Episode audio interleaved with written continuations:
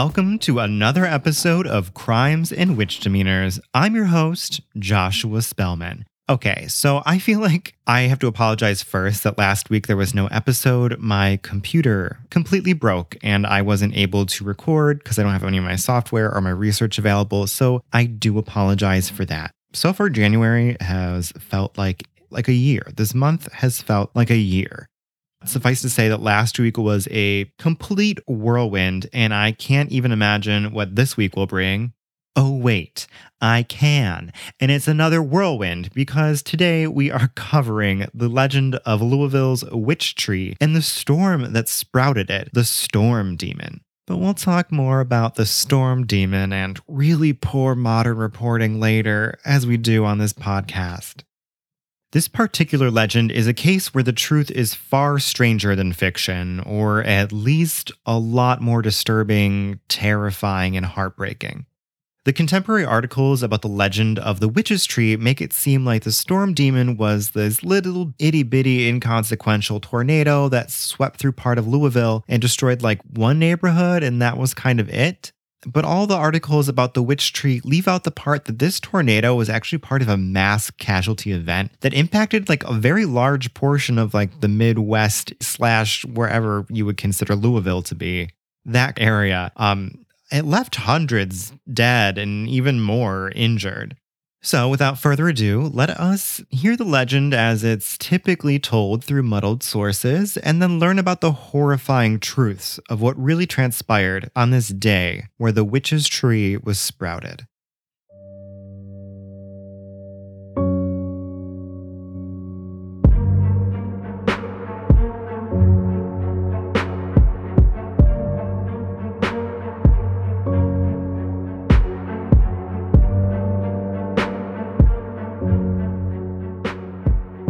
Corner of 6th and Park in Louisville, Kentucky, stood a large, tall maple, straight as a pole.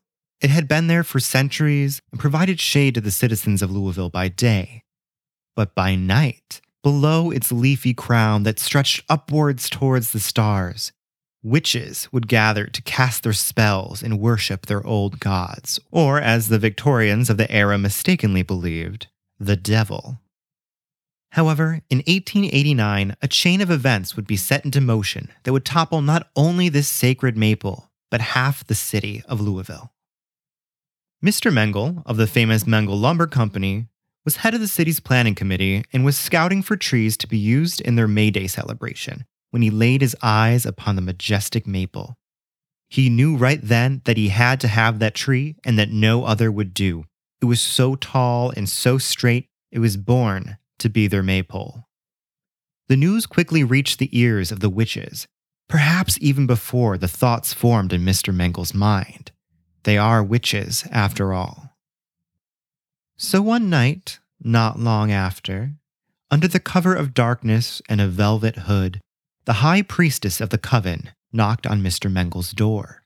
He answered, displeased, having been woken in the dead of night, and even more displeased as she implored him not to cut down their beloved maple tree.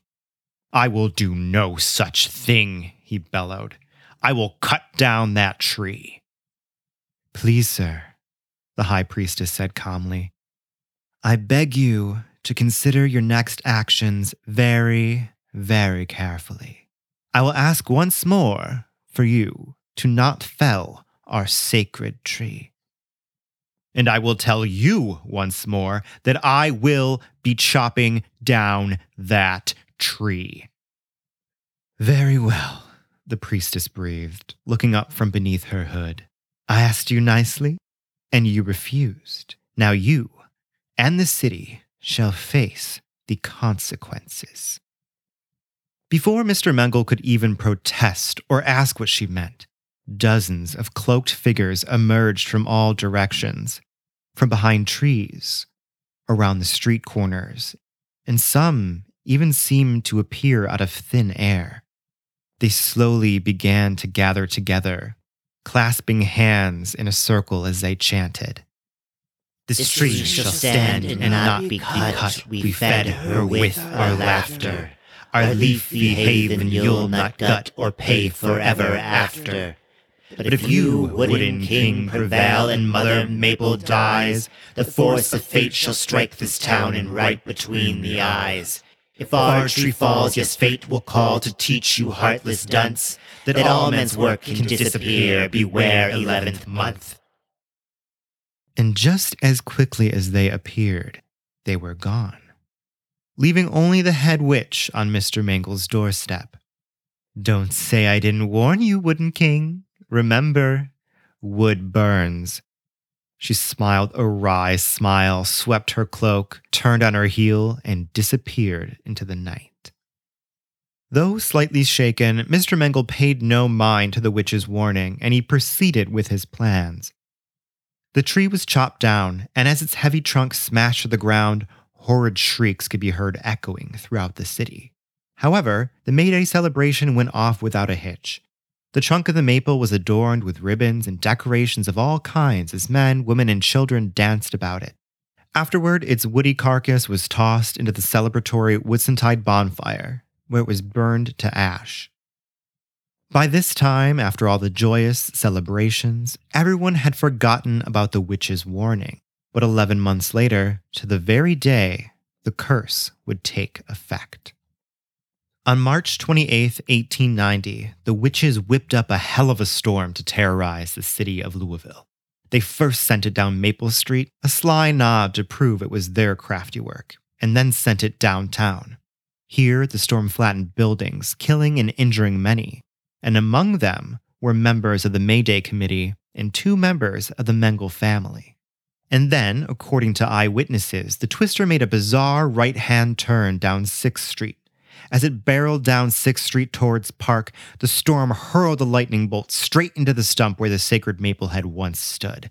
And from this charred base grew what is now known as the witch's tree a gnarled, wretched thing with great burls and thin branches like the bones of a witch's hand.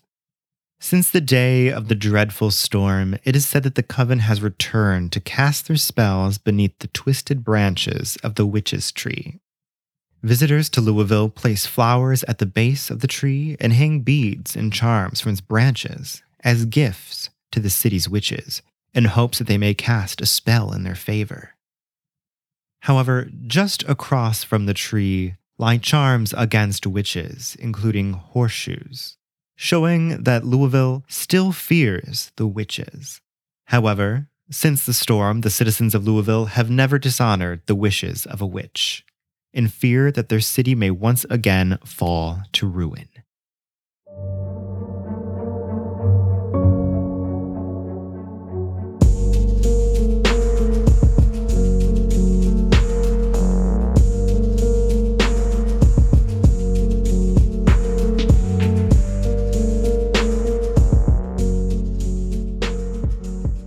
What a cute little story, right? Wrong. The articles about the witch's tree make it seem like it was kind of this little twister that rolled through the city, but no. On March 27th, 1890, there was a tornado outbreak, and it was the most deadly tornado event in United States history.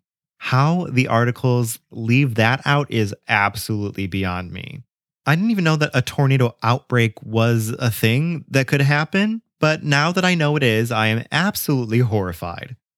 Now, if you are very attentive to detail, you may have caught that I said March 27th and not March 28th.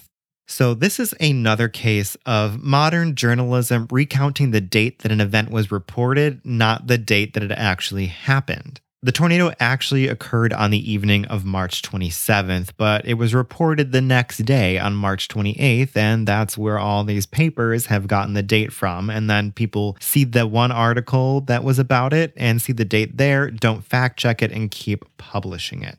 And to me, this is very reminiscent of the Carnegie Medal situation from episode one, The Legend of the Pigman. So on March 27th, 1890, there was a massive outbreak of tornadoes, and it was dubbed the Storm Demon by some papers.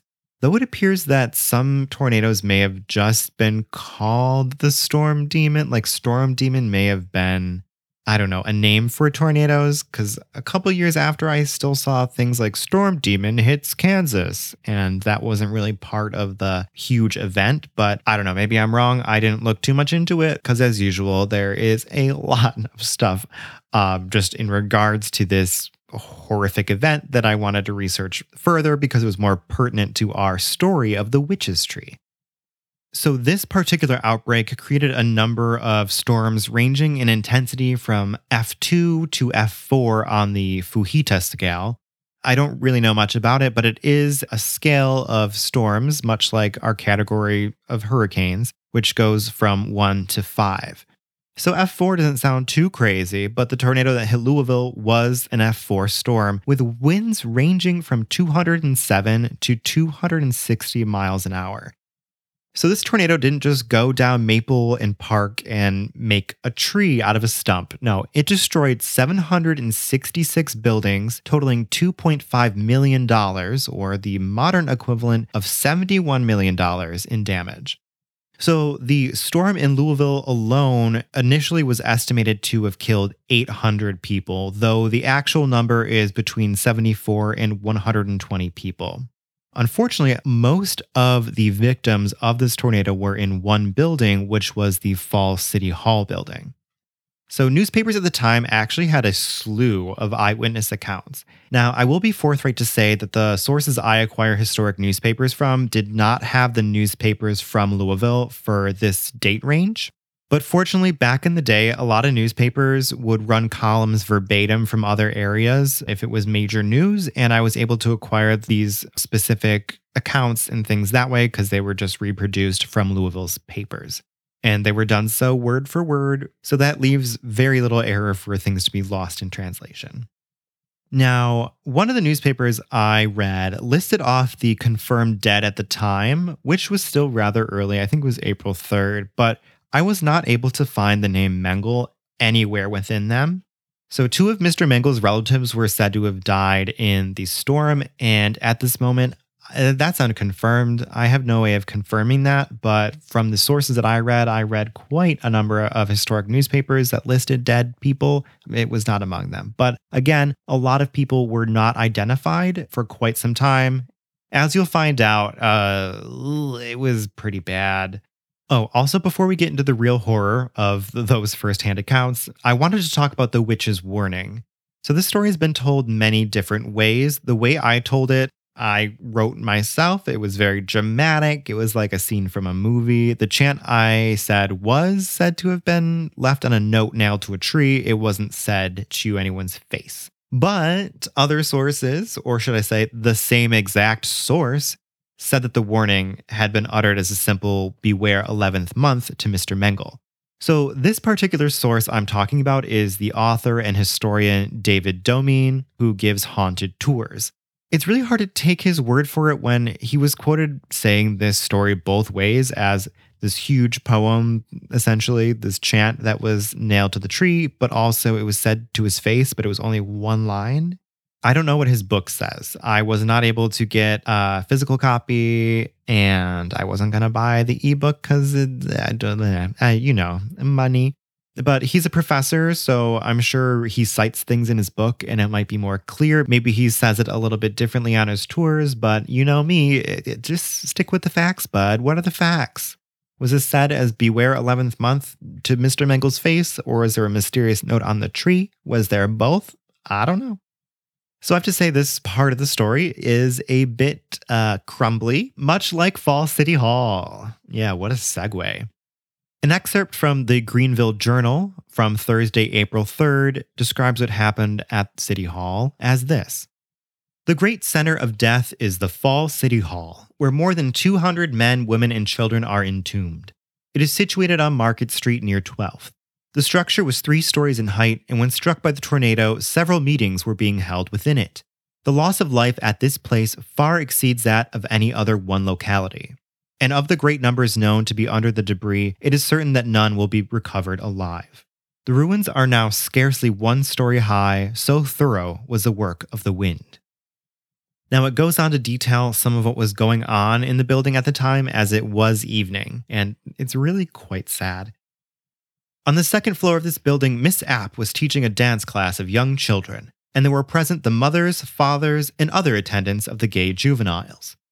In one of the rooms of this floor, the executive body of the Roman Knights was in session. Of the seven members present, all escaped but one. On the third floor, Jewel Lodge number two, Knights and Ladies of Honor, was holding a meeting. It was one of the largest lodges of the order, and there were 150 members present when the building fell. A mere handful of these escaped. It goes on to describe more in attendance, but here is a good part I want to recite to you, which is recounting the tale of AJ Reed, the past Grand Master LOOF of the state. I have no idea what that is, but this is what he had to say. I was entering the hallway when the tornado struck the building at the southeast corner. There were several crashes, and the structure began to rock, whereupon the men and women from the Knights of Honor meeting began pouring out from their lodge room adjoining, shrieking in terror. It was only for a moment, though, for the building collapsed, and I found myself on top of the great pile. I was stunned and blinded by the dust, but recovered myself and crawled out. The agonizing shrieks of the others were terrible, and I was finally taken away by a rescuing party. I know I'm doing a lot of reading, but to me, these firsthand encounters are really important to really grasp how terrible this event was. And I think it's really great that we do have these firsthand accounts.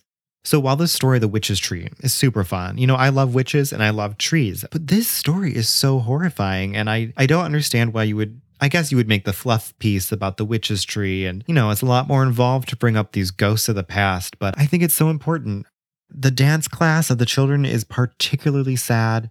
There is one account of a father from the Sacramento Daily Record from Saturday the 29th that is, is heartbreaking. So, Lewis Sims Jr.'s wife and four kids were in the dance class, and he was pacing outside for hours and hours as the workers tried to move the debris to get to the room where this class was held. So the workers were painstakingly searching these ruins, and eventually the dance room was reached, and Mr. Sims' wife was found fatally wounded. She did not make it. Three of his four children were recovered unconscious, and they were not expected to live. But honestly, to make matters even worse, before his fourth child could be found, a fire erupted in the wreckage, and no more bodies were able to be recovered, and his fourth child perished in the fire, or at least the body of his child was consumed, and he didn't even have the closure of being able to find them.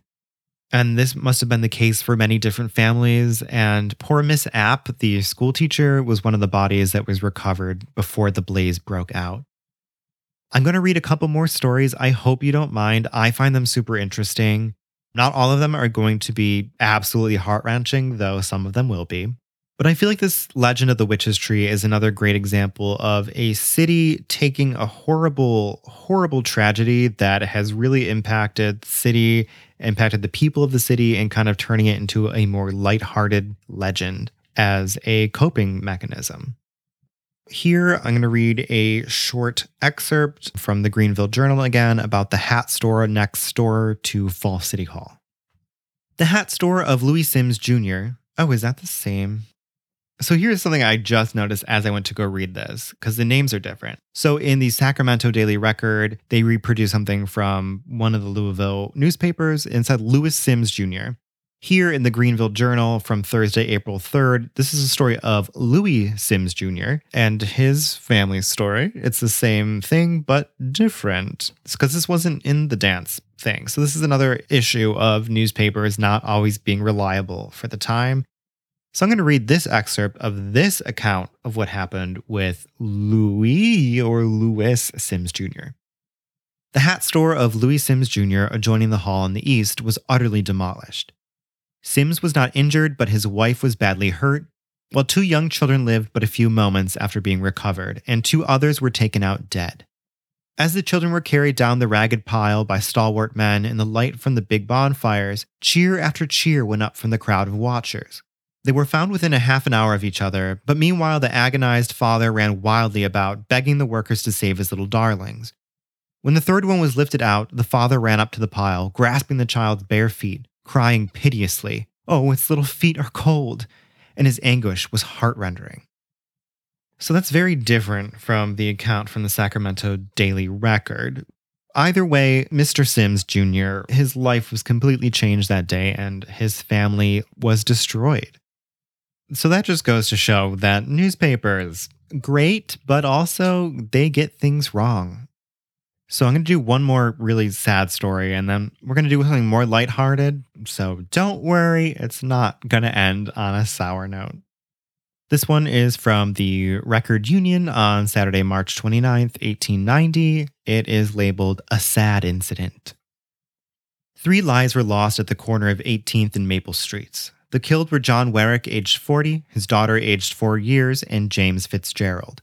Warwick kept a grocery, and at the time of the catastrophe, there were in the store the proprietor, his wife, daughter, and Fitzgerald. At the first gust of wind, the walls doubled up and the roof dropped in.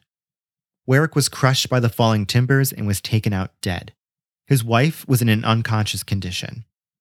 Later on in the night, the rescuers saw a tiny hand protruding from the debris, and the mangled form of the baby girl soon lay beside its dead father. The body of Fitzgerald was next taken out. Which is just another example of just sadness. Now, this one's a little more fun. It is from the same issue of the same paper, and it's labeled as Carried into the Air. A thrilling experience was that of Mrs. Romilly, who kept a dry goods store at Colgan and 17th Streets.